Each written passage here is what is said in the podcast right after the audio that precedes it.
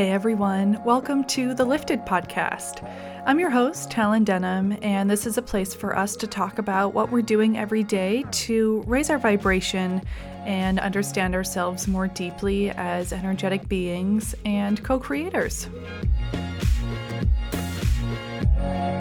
So, if you're new here, thank you so much for being here. I'm so excited that you came across this podcast in whatever way, shape, or form you did. Today we are hashtag blessed by Freya Haley.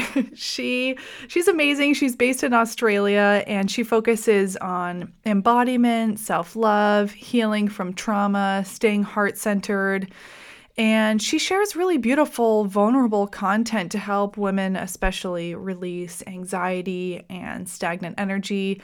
If you follow her, you know that she loves to use dance as a tool for transformation. So, in this episode, we talk about all of that. We talk about the power of intuitive dance and staying connected to the heart certain meditations you can do around that. Uh, and we also get into some pretty deep topics like recovering from childhood trauma. So I do just want to give you guys a little disclaimer that some of the conversational pieces we have are potentially triggering. Um, but I think it's really important to talk about uh, this this deeper stuff. And of course, we also talk about confidence and freedom from all of these societal standards that women, especially, are expected to live up to. So, this is a really good one, and I feel so grateful. It felt like talking with a sister, you know, and I'm so happy that Freya was able to sit down with us. But uh, I will just leave it there, let you guys enjoy the episode. Thank you again for being here, and I'll talk to you on the flip side. So, yeah, the first question I'll ask you is how do you like to start your days off? We were just talking a little bit about your mornings, but what do your mornings typically look like? Um, so recently, like, I mean, I used to have the whole huge morning routine where I'd get up and I'd do half an hour meditation and then I'd do yoga, and you know, it was really quite structured, and you know, that served me at that time. But recently, like, I've literally just been loving going for a walk.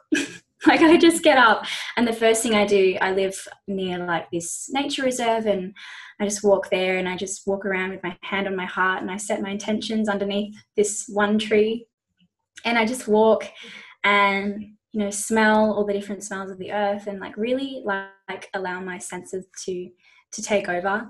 Um and yeah that's what I've been doing recently and that's something that I find really easy to do consistently every morning because it is something so simple and so replenishing. Like it's so good for me personally. Um, so that's been my main thing recently, and everything else is kind of interchangeable. Like some mornings I'll meditate, some mornings I'll dance, mm-hmm. um, and some mornings I won't do anything except go for the walk. Um, but I still yeah. feel like I have a full cup after that. oh, I love that. You know, and it, it, doesn't put so much pressure on yourself either to have like a checklist for the first thing that you do when you wake up in the morning to like give fully. yourself the freedom to just go explore for a minute. Yeah, fully. And I feel like um I, I could go on a tangent about this, but I feel like there's just such like a pressure um with self-care and self-love and spirituality like with this like perfectionism like you have to do it so right otherwise you've just put so much unrealistic expectation on yourself to you know meditate for an hour every day and become enlightened every morning. And it's just like some days you just gotta like just go into nature and just be a human you know? Oh absolutely. I think you just hit the nail on the head there because this topic keeps coming up too with other guests like this perfectionism like you just said around the health and wellness industry because we're all trying to raise our vibration. We're in the midst of awakening and um, it's almost ironic because there comes this like ego trip with it that's like i want to be more evolved or mm. more enlightened instead of just keeping it on this equal playing field and really coming back to uh, the highest frequency being joy or you know contentment and just like comfort. So yeah, yeah. that's such a good way of mentioning that. Fully and like you know like you can do as much self-development as you want but if you're not like just letting yourself be wherever you're at at the same time like you're just you're just trying to be you know someone you're not mm-hmm. you know what i mean and i you know i've definitely been caught up with this in the past where i've been like oh i'm not meditating i'm not spiritual enough and it's just this like i'm not enough that keeps playing out Yeah. You know? Yeah, absolutely. And, you know, even taking little walks, I do the same thing as you now. I, I just try to take a little walk run in the morning where it's like my 30 to 40 minutes of just like only being there and allowing any thoughts to come through. So that kind of in mm-hmm. itself is a walking meditation and, and kind of an example of how we can lead our lives like that in every way. So no matter what we're doing, we're, we're present. It doesn't necessarily have to be sitting down like and meditating yeah. for 30 minutes. Yeah. Not so rigid. yeah. But I'm curious, like what uh, what do you do when you meditate or when you get into that zone? Um, you know, what kind of modalities do you use? Do you like to chant or like what do you like to do? I do a lot of different stuff with meditations, but the one thing that I really tend to fall back on is like a Hridaya style meditation where it's like focusing on the heart space and allowing like your breath to amplify whatever's in your heart space. I've been to, you know, a couple like three three Hridaya style meditation retreats now. Excuse me. Um, and they've all been like fundamentally healing, like absolutely mind shattering, heart opening, life expanding healing. You know what I mean? And that is the kind of meditation that I feel I really resonate with because, you know, a lot of what I do and just who I am in general is very heart centered. Mm-hmm. Um, so yeah, those are the meditations I generally fall back on is just like putting my presence in my heart space, allowing myself to feel my heart space and just like allowing it to grow and open up. Um, I have done like a few other guided meditations before as well, and I love to I love to sing when I'm doing like as you mentioned before those walking meditations. I just like sing whatever comes through, and it's not necessarily chanting. It's just like humming and random notes and languages and stuff like that. Mm. Just me and the mm. trees hanging out. Um, yeah, and yeah, yeah, exactly. And I have done um, mantra as well. Probably like this time last year, it was like the most healing thing for me. Um, and I would do it every day. But at the moment, it's definitely um, the heart opening Hridaya style meditation and just allowing myself to like really ground and fall heavy into my meditation, into my seat, or if I'm walking into the earth. Mm. So, yeah. I've actually never heard of that style of meditation. It sounds really beautiful. So, is it like a visualization exercise mixed with breath work that helps you open your heart, or what does it entail? So basically, the my experience with Hridaya, I've not you know studied it or anything, but my personal experience and what I've found to be meaningful is like there's a few different techniques that you do. So there's like the numbers technique, which is like you put numbers in your heart space and you count to seven, and then you go back, and then you count to fourteen, and then you go back. And if you lose your place, like you start at the start. And then there's another one which is like focusing on the embers of the heart, and that's a visualization where you focus on like you've got these coals in your heart space, and every breath that you breathe in like opens them up, and eventually you turn into like a giant ball of flame. um, Love that. Mm-hmm. Yeah, it's really cool. And yeah, it's basically a mixture between concentration and surrender.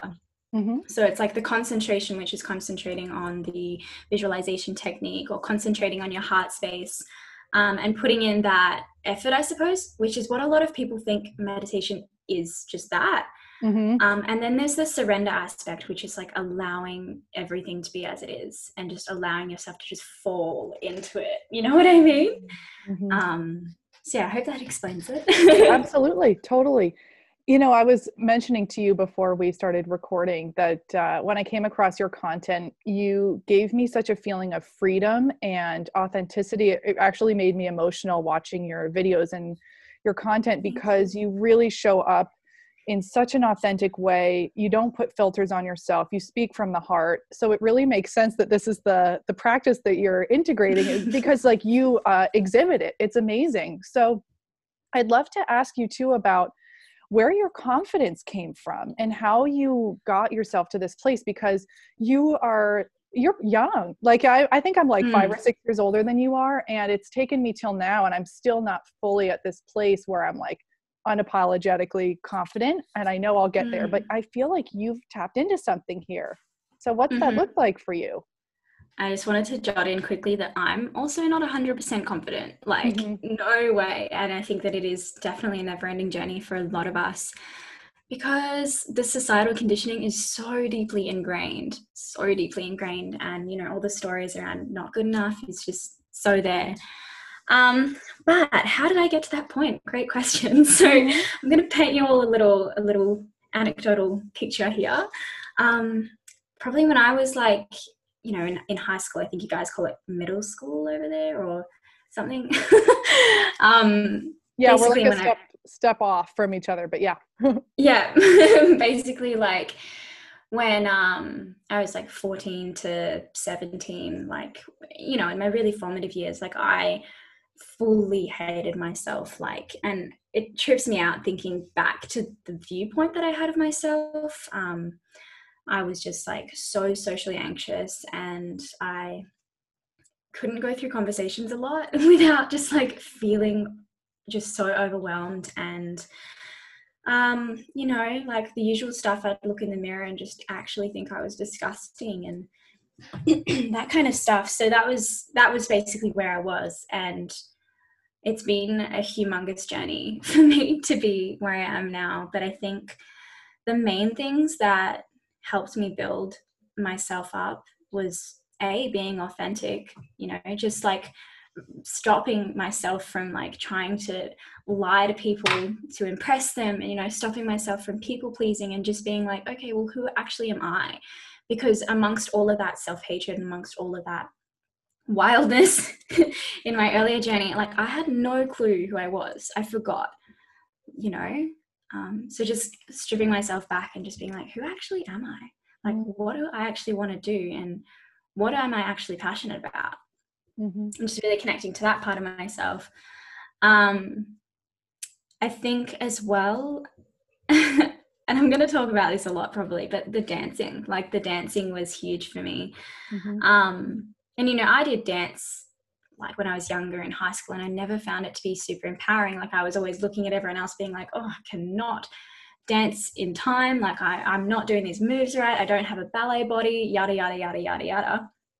And then when I started just like being home alone and being able to just put on my music and just dance like a freak, like so much of my of my joy came back to me. So much of my inner child came back to me and that really helped me remember oh like I'm actually like I actually really love fun and I love music and I love play. Like that's who I am, mm-hmm. you know? So that was huge. Um, and honestly just a whole bunch of other stuff like shadow work and a child work like spiritual awakenings and then dark nights of the soul and then this and that and it's just been a flurry and i feel like throughout every single life experience like i've been able to find that courage that freedom and that confidence and that empowerment by telling myself just just by sheer willpower just by being like i'm not going to hate myself because mm-hmm. I've been there and it's fucked. right. You know? Yeah. Did you have One, a moment where like you um switched the narrative or you caught yourself for the first time? Like do you remember when you started yeah. to shift? Yeah, fully. Mm-hmm. Fully I remember it. It was like um it was like a, an afternoon in my in my parents' house and I was home alone and I was just having like a breakdown because I was meant to be going on a date and I was just like, oh my God, I just can't do it. Like I can't go on this date. Like I'm ugly and disgusting. I can't do it. You know what I mean? And um, it was like my first date ever. So it was a huge, huge thing. Mm-hmm. Um, and I ended up canceling the date. And I was just like, okay, let's just sit with whatever I'm feeling right now. And I just felt like so much shame and so much unworthiness, which stemmed from my assault, you know, and I wrote out this huge letter to myself and to the universe and to whoever wanted to hear it, you know, just being like, I'm not going to let this rule my life anymore. Like, I'm not going to be the victim anymore. I'm not going to let self hatred have power over me.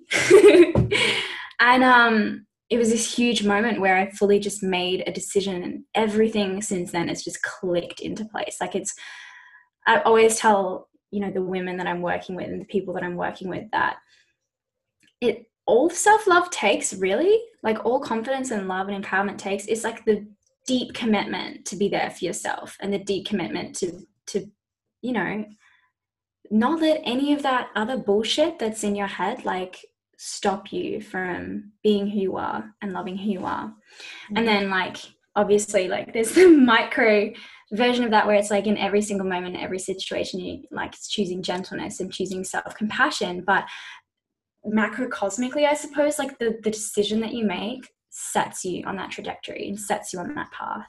Mm-hmm. So yeah. Thank you for sharing that.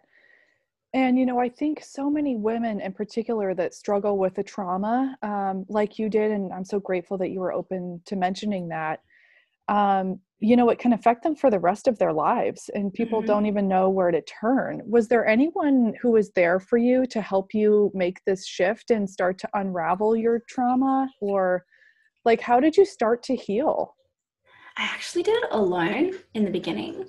Um, so for the first year or so, I was alone. But what had actually triggered me to actually look at it was um, my best friend at the time was raped, mm. and I was holding her through everything and realizing like I know exactly how this feels. And it was the first time like I mean I'd acknowledged my assault and everything and and I'd been like, okay, this has happened to me and not really thought anything of it. And then seeing the way that the the rape had affected her um, struck a chord in me because I was like, I've actually been affected in this way too, and I've never addressed it. And I feel like this is something quite common in, in survivors that of survivors of childhood, you know, sexual abuse, where it's like you you don't you're not in the space to address it when you're young. You don't even know what's happened.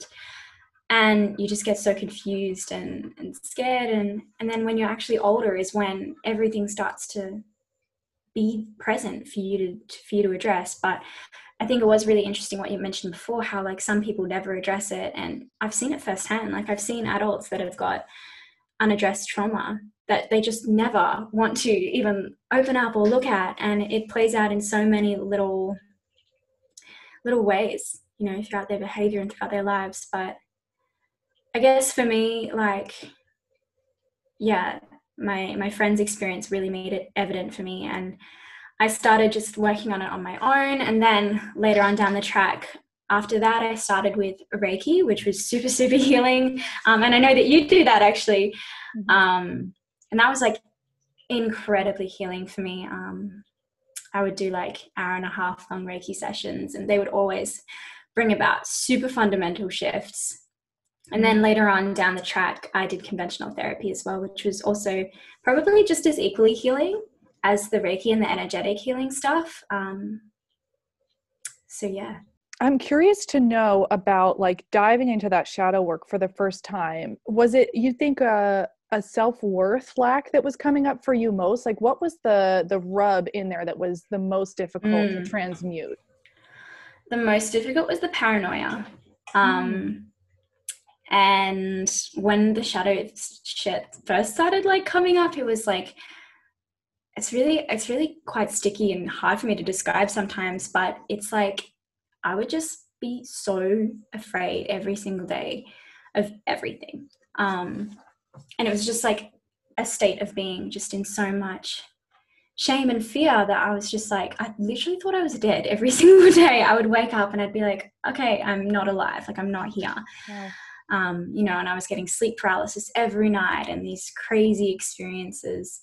Um, and that was huge. And the self worth has kind of been like, as well as that. So that was a bit, okay. Let me just describe this in a linear fashion that makes sense. Um, so, like, the paranoia was like the biggest hurdle and the biggest chunk.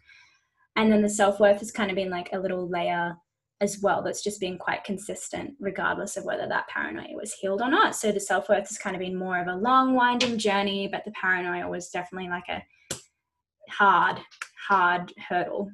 Mm-hmm. um i completely forgot the question and went on a tangent. Oh no i love it. Yeah i was just asking what was the most difficult thing to transmute and you absolutely you said paranoia. Yeah. and when did you start to notice that it became lessened? Like when did you start to notice like oh okay i'm i'm waking up a, in a little bit of an easier state or you know yeah what's actually really interesting is like that paranoia like triggered my i guess what i would call my first kind of awakening experience where i kind of learned like oh my goodness, this is what it's like to be alive. This is what it's like to be present. I've never experienced this before. And like, I think what was happening for me at that time was, you know, I was actually reading Power of Now, and it was like, it shifted so much because I was just like, oh, there's all this paranoia coming up. But actually, like, I'm just eternal oneness looking at this. and it was huge. It was huge for me to have that. And um, as well, um, I stopped smoking weed. I mean, weed at the time was as well enhancing all of that paranoia and stuff, and stopped doing that, and then was able to just be clear and to like address everything, um, you know, clearly without that fuzziness um, going on. Mm-hmm. And yeah.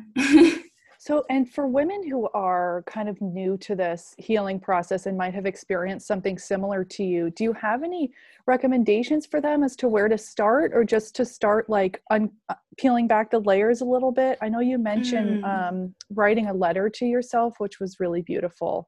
Is there anything else that you'd recommend?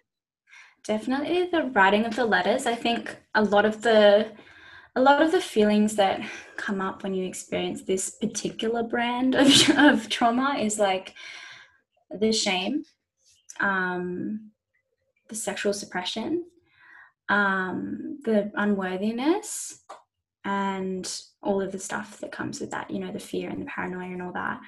And I think that the more that you can step into, I like the word the moment sovereignty, the more you can step into like you are in power and you are in control, the less that that shit is going to eat you up.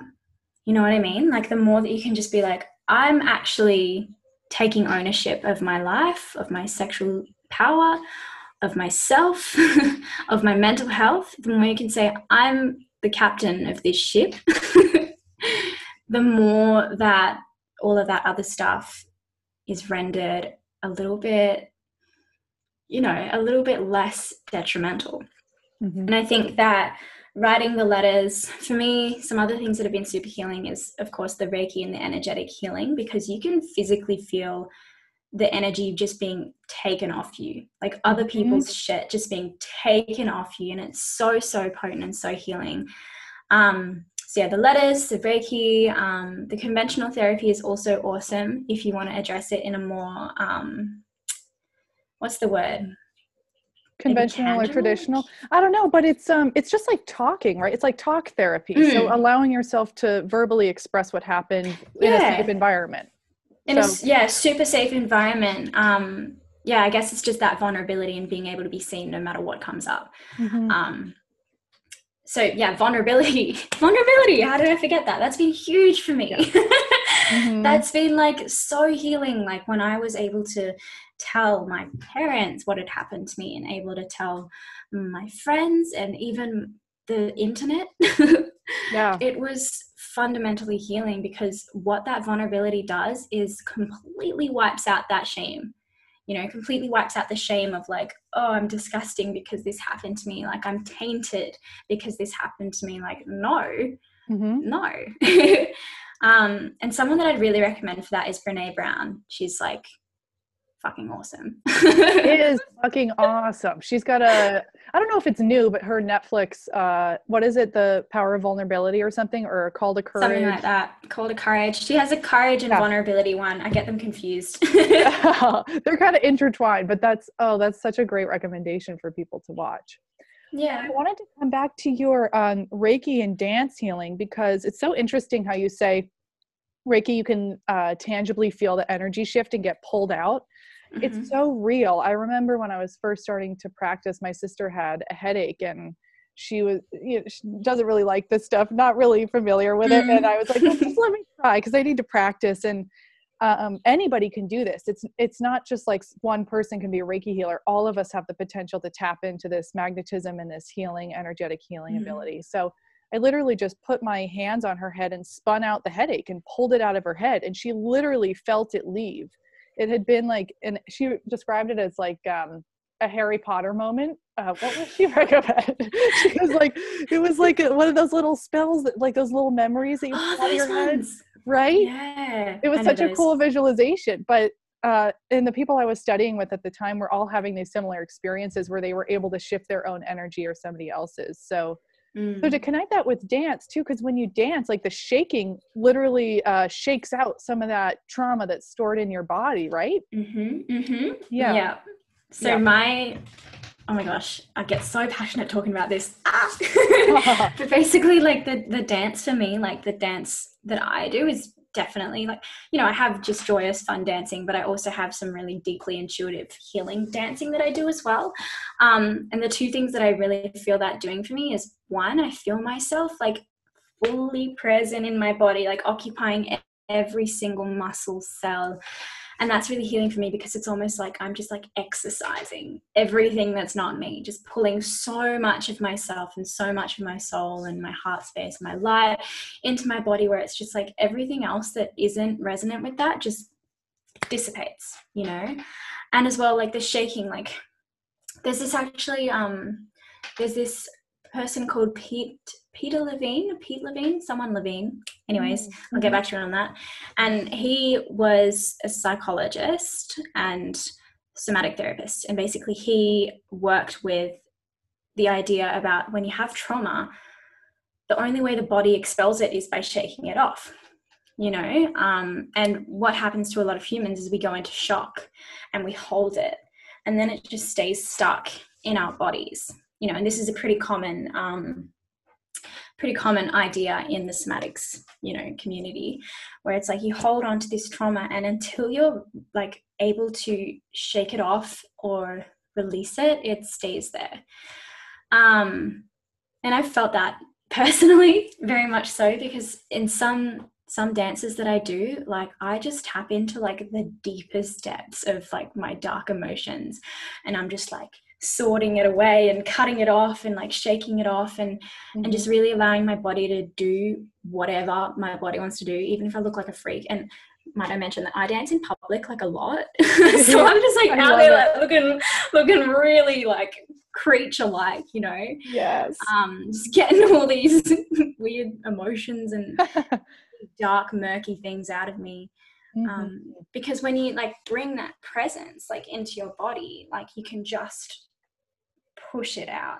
Mm-hmm. I don't know mm-hmm. if that makes sense. It does but, make sense. Try it. and I think that people uh, might experience this with yoga too. You know, like the crow mm-hmm. pose or like those hip mm-hmm. openers always make me cry because it's like so yeah. my my uh, shadow and internal baggage is like in my hips and in my thighs um, or the heart opening meditations that you were doing like we can mm. we can really shift this energy and even something like I notice every time I get in bed, like after a long day, I'll just like start kicking my legs. Like I oh feel Oh my like, god, I do that too. I literally was like, I need to tell somebody so that they I'm not alone. little, like the little kicks in bed. I think that's us just releasing all of the energy from the day. Um, yeah, I get twitches, like, like leg twitches, and I can't stop until I like kick them all out. oh my god, I know, and then it feels so good. Like I just feel so giddy. I'm like, yes, I've like stretched and shaked, and like now I'm like totally ready to go to bed. Yeah, I loved what you said about the yoga before because when I first started doing yoga, um, as well, like I would be in that one. Um, I think it's called runner's lunge and it's like you've got your right leg all the way back and your hip like is fully just like opened up. Mm. and i remember the first time i did that i was fucking angry. Like i was just so angry for yeah. no reason and i just couldn't stop.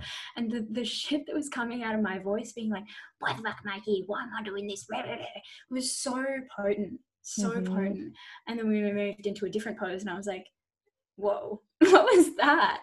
And I, I really think that you know with any kind of movement that you do with any kind of body bodily thing that you do like we all have the power to, to tap into that and to you know mm-hmm. give space to those emotions that are stored there yeah absolutely.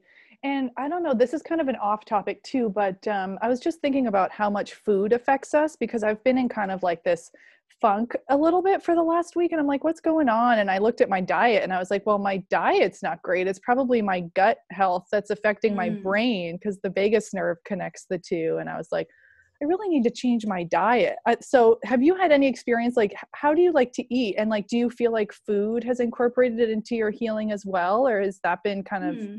not really something you're working with? Honestly, not really. Like yeah. not it's not been huge for me. Like I did definitely used to binge eat a lot where I would just like where I'd just like feel really uncomfortable in my body and I'd just be like, jar of olives, yes, jar of pickles, yes, let's just eat it all. you know, mm-hmm. just not really knowing what I was putting into my body. Mm-hmm. But I don't apart from that, I don't ha- I've not had a lot of struggles with it. I'm really lucky about that. Mm-hmm. Um, when I was younger, I used to not eat a lot, like just because I just didn't like the feeling of eating. I don't know, it was really weird. But um I mean, I've been plant based for for four years now. Mm-hmm. Um, and I definitely noticed a shift when that happened. And recently, I've been paying a lot more attention to health and what I put in my body and, you know, getting enough iron or magnesium or whatever it is, you know, and just making sure that I'm being attentive to that. But mm-hmm. that's about like the depth of my experience with the food medicine stuff. But mm-hmm. I do mm-hmm. understand that it is totally potent. Yeah. Well, it sounds like you eat beautifully uh, and plant based and okay so i'm curious too about how you were raised and what your parents were like in the household. This is just getting into your spirituality. Like i'm so curious to know how you became this uh, embodied like such a wonderful spiritual person. Did you grow up in an environment that supported that or no? Black sheep of the family. Yeah. Black sheep. Um i mean my parents are quite traditionally australian um, they both grew up in the country. Like it was just like a, I don't know. I mean, my parents are both quite intelligent, so they definitely encouraged me to think for myself. And I had a relatively good upbringing with them, you know. Um, and they also always, always encouraged a lot of freedom. Like I was always, I was never really like helicopter parented is what my parents would call it mm-hmm. i was mm-hmm. never watched over or you know necessarily like guided in a certain direction my parents just like gave birth and they were like okay you do you you know which i'm really grateful for mm-hmm. um, i've definitely turned out different to my brother and sister um, and different to my parents mm-hmm but I think that what I'm really grateful for is that freedom that they allowed me to just be me because then I was just able to come through as whatever I wanted to be. Mm-hmm. The spirituality stuff, my parents are not religious, they're quite atheist, in fact. They don't really believe anything's going on. They believe when you die, you die, and that's that. um, so all this, but it's really interesting because when I was younger, I used to beg my parents to go to church. Oh, I was like, I really, really want to go to church. Yeah. You know, and they were like, no, you don't need to go to church. Don't go to church. So I never went, went to church, but I always had this feeling that I really wanted to know what this God business was about. Like I always had something else going on. And when I was younger, like I would always feel that when I was in nature. Mm. You know, I hmm. had a really, really good sensor for earth energy and I was able to really pick it up and to feel it and to like I'd always have just like random conversations with Mother Earth and just be like, you know. Yeah. Um so yeah, I don't know. I feel like I've just like yeah gone totally my own way, mm-hmm. but I've been fortunate enough to have the freedom to do so. Mm-hmm was it um, a turning point for you after your assault happened that you started to recognize yourself as a soul having a physical experience or was it before that that you started to understand what was going on honestly i don't know i know that when i was just before the assault because i was seven when i was assaulted so oh really super young. super young yes mm-hmm. super super young mm-hmm. um so I know that before that, like this is the one thing I remember. I know that before that, like I just was a being of unconditional love. Like I literally would just go up to any random person and be like, "Do you want a hug?" Like, yeah. just like oh. really, really sweet. And after the assault, I was kind of just like, "Where the fuck am I? Mm. What is this mm. planet? What is going on? Am mm-hmm. I dying?" Like, you know, that kind of like all that really interesting paranoia, fear, weird stuff started coming in. Mm-hmm. Um, but yeah, I think that answers the question. oh yeah, no, absolutely. So what do you perceive now as what's happening? I love hearing people's interpretations and their own experiences. Like, do you feel like you're a soul and an avatar? Like, how do you perceive source energy? Mm, okay. Um. Well, I'm sorry, that's like a wild, big question. But um, a huge you know I question, but I mean? know I love it. What do you think is uh, not your purpose or like your dharma here? Like, why do you think you incarnated on Earth, or or what do you think is going to happen when you die? Huge. So, I mean, I've had a few experiences where I have experienced death. Mhm. It's like almost like a near death experience, but they were, um, you know, around like psychedelics and stuff. So, Mhm.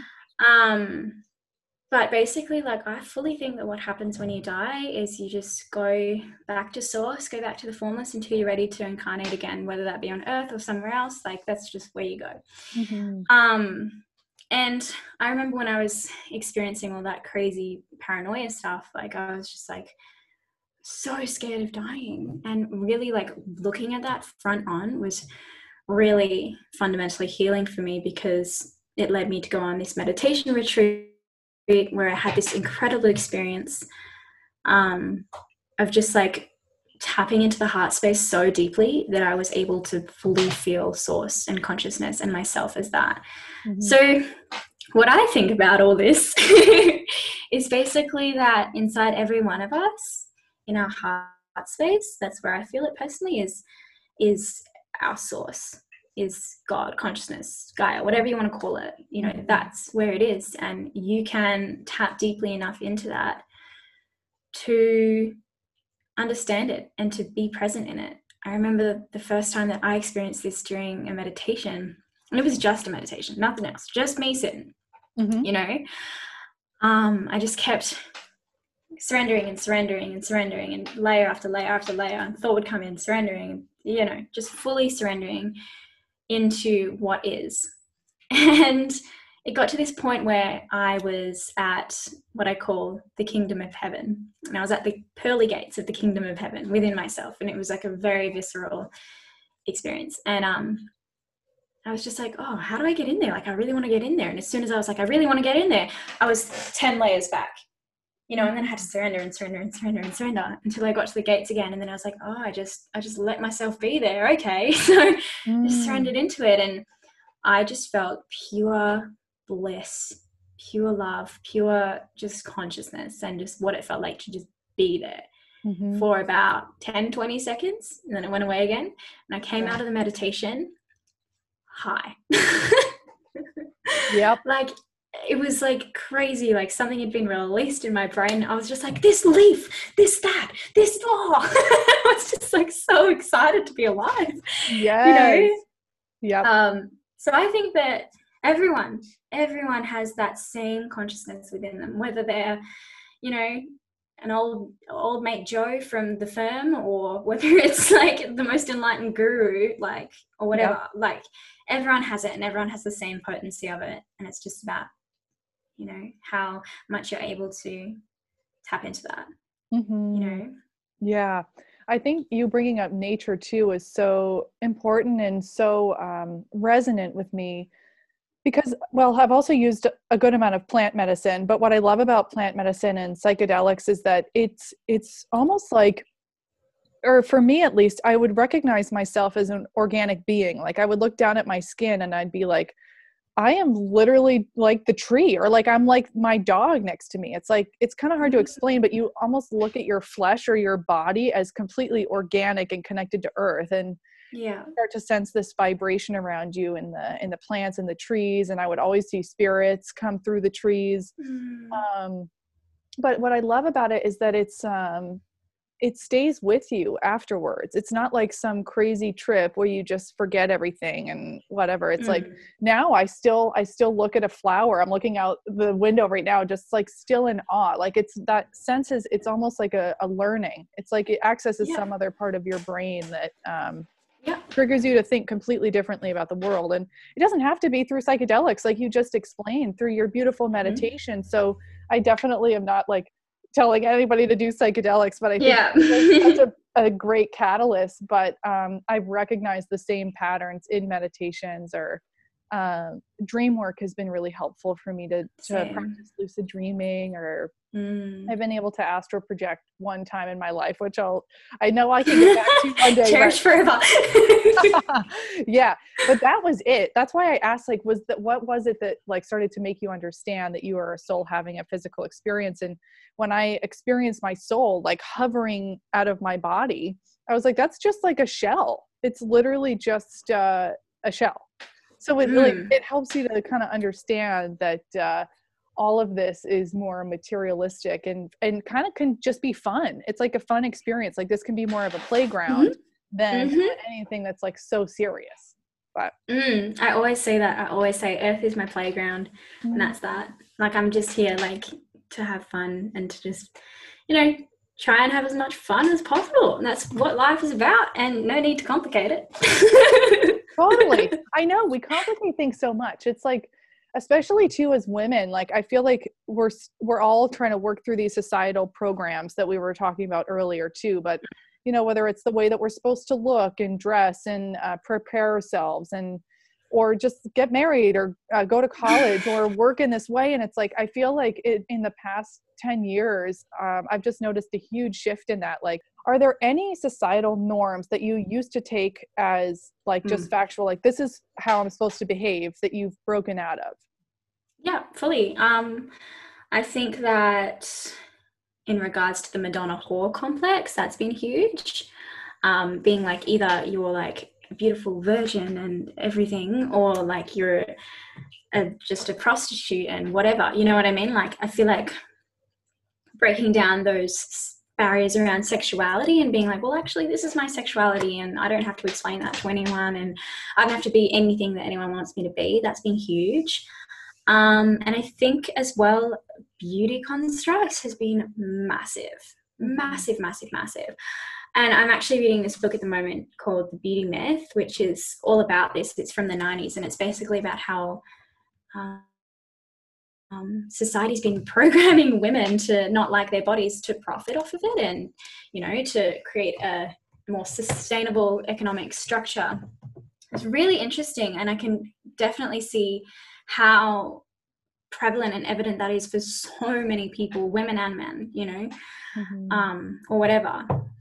Um, and I think that that's been something that's been really awesome to break down personally and collectively as well. Just being like, I don't actually need to go and get lip fillers. I don't need to go and do whatever. Like, if I want to do that, sure, go ahead. If that's what I find empowering, fuck yeah, I'm going to do it. But I don't need to do that. I don't need to have shaved legs. I don't need to have a clean pussy, like a clean shaven pussy. Like, I don't need any of that bullshit. And I think that's been really, really awesome for me to like actually question, like, what is beauty? But not, not like what is beauty that's been like, what is the beauty that's been imposed onto me? What is like my version of beauty? You know?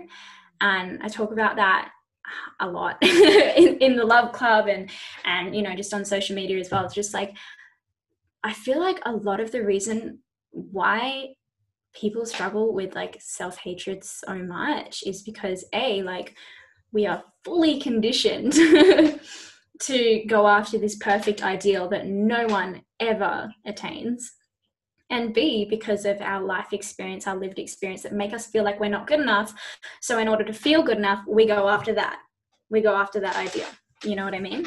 Right. um so that's been a, probably one of the biggest ones for me i reckon. Yeah, I'm so glad you brought that up because, yeah, absolutely. Beauty has always been at the forefront of my struggles or like self worth issues. Is that like, oh, am I matching up to the standard right now? And then, but as you reach it, the standard changes. So it's like this never ending loop of like, what the heck? like, what am I supposed to do i Yeah.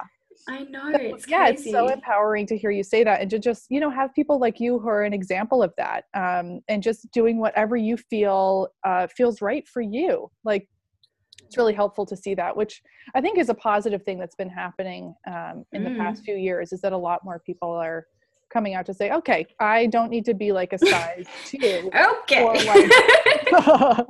you know, fully so different now, which is really good. But fully Mm-hmm. And you know, honestly, like we can talk as much shit as we want about social media, but the effects that social media like has had on the self-love movement and on the self-acceptance and body acceptance movement has been oh just just oh you know like it's been yeah. awesome to see and mm-hmm. obviously there's that other side of it which is like you know there's like people on social media that look so beautiful all the time and there's models and this and all that but you can like choose to tune out of that if that's worrying you and choose to tune into like the hundreds and thousands of accounts that are like, hey, I look like this and I love myself. Hey, I look like this and I love myself. Hey, doesn't matter what I look like, I still love myself. You know what I mean? And yeah, I think that social media is like awesome for that because personally I found like an incredible community. Everyone I follow is like mm-hmm so cool. oh, I'm so with you. It took me a little while to get to that place where I was like, oh, okay, I need to filter my feed so that uh, I'm seeing really empowering messages and I'm not following people that make me feel uncomfortable. Like,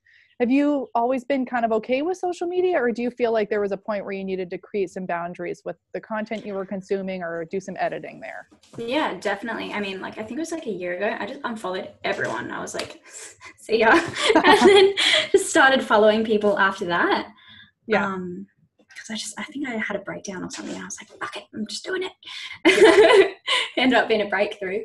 But um yeah, I think that for me personally, I often like mute accounts, even accounts that I love. Like if it's someone that I find really, really inspiring, who's doing amazing things, like one day I might just wake up and be like, oh, they're so pretty. Why am I so ugly? Or oh, they're doing this with their life. On. And then I just mute, mute them for a few days until yeah. like, that goes away. And then I unmute them again and get to, you know, engage properly with their inspiring content rather than just being like, you know what I mean? Yeah. Um, so yeah i think that constantly readjusting those boundaries as well because i even have like friends that i look at sometimes and i'm like oh i'm feeling really bad about myself looking at this and i know it's not them because they're writing these amazing captions about like and this is love and this is this but i'm just looking at it being like i uh, hate myself so you just gotta like yeah yeah, you just got to tune out of it occasionally. And even if it's someone you find so inspiring, just don't feel guilty about it. Just tune out of it and if they ask you about it, you can just say, well, I was feeling this, you mm-hmm. know, and then you can tune back in whenever you're ready to as well. Um, and I think that, you know, that's incredibly important. Oh, personally. yeah. And like, it's such a great level of self awareness to have too, to, to catch your thoughts when you're thinking that and, you know, mm-hmm. catch it and be like, oh, I actually don't feel good right now. Uh, mm-hmm. How can I shift my vibration in, in this time? And, and just, yeah, exactly. Do a little mute. That's such a good tip. Yeah because yeah i mean it's typical to just kind of keep scrolling and just be like oh i feel like shit i'm okay but yeah mm-hmm. we can mm-hmm. stop ourselves and we can really recognize when something is not being helpful fully think of like is it harming me or helping me and, and trying yeah. to like keep that in my head at all times like from everything i do um, is it harming mm-hmm. or helping that's a really good thing yeah yeah i remember like this one time like uh, I was like, I don't know if I should talk about this. And then as soon as I said that, my my like inner self was like, Who says you shouldn't talk about this? um, I remember this one time, like I had to mute someone who I find really really inspiring because they announced their pregnancy on the same day that I was having an abortion. Oh yeah. And it was like huge for me. I was like, oh, I just I feel so guilty about this, and like I feel really sad about my loss and all this stuff, and and um, i just ended up muting them for like maybe a month or two until i like went through my process and went through my stuff. And then i follow them again now and like i love all their content and none of it makes me feel you know sad or guilty or any of that stuff mm-hmm. because i understand now that you know it wasn't my time it was theirs.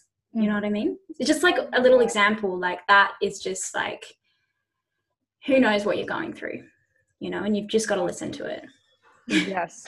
And just to pick up on that because I think it's such an important thing to talk about too. And I have also had an abortion, and more than one in like three or four women have.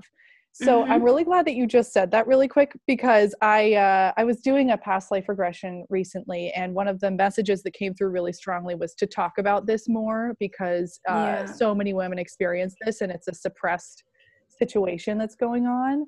Yeah, fully. So I'm really grateful that you just said that. And, you know, I think it also comes back to our understanding of our experience on this planet, too, that these little souls if they're meant to be with us they can come back you know if we're the Mm-hmm. avatar like they'll come back and also it might be the soul's journey like to just experience what it feels like just to get to that point and then they travel to their next avatar like it's not necessarily the uh, the soul's purpose to fully incarnate in this body until later that's Really? that made me feel better but yeah Yeah, I had I had a really similar experience actually. Um, I'll just touch on it quickly. Where I had a meditation on when I was still pregnant, and you know, I was like, you know, grieving a little bit. I was a bit confused. I was like, why is this happening? And then like this like soul's voice just came to me, and it was like the baby, um, or the soul, you know, Mhm. and it was just like. Hey, everyone incarnates for a reason. We all know what we're signing up for. It's been a real honor to share this space with you and to show you some parts of yourself that you needed to look at. And that was that. You know? Yep. And Yeah. it was huge for me because I was like, oh, so like all of this like anti abortion dogma that I've been looking at online, like that's all bullshit. Oh, great. right. you know, I went on a weird like wormhole where I got like got onto this abortion video and then all these mean comments and I was like on these all these crazy accounts being like, You're a nigger and I was like, Oh my goodness. oh my Yeah. lord. oh my god i'm sure that any woman who's had this experience has the same thing happen like yeah. I- I remember there was a I was encouraged to take just a day to think about it, um, to experience what it would be like to fully allow it to happen. Mm. Um, and I think that was really healing too, to imagine it and then just be okay with the decision and, and know that my decision was purposed and uh, in alignment.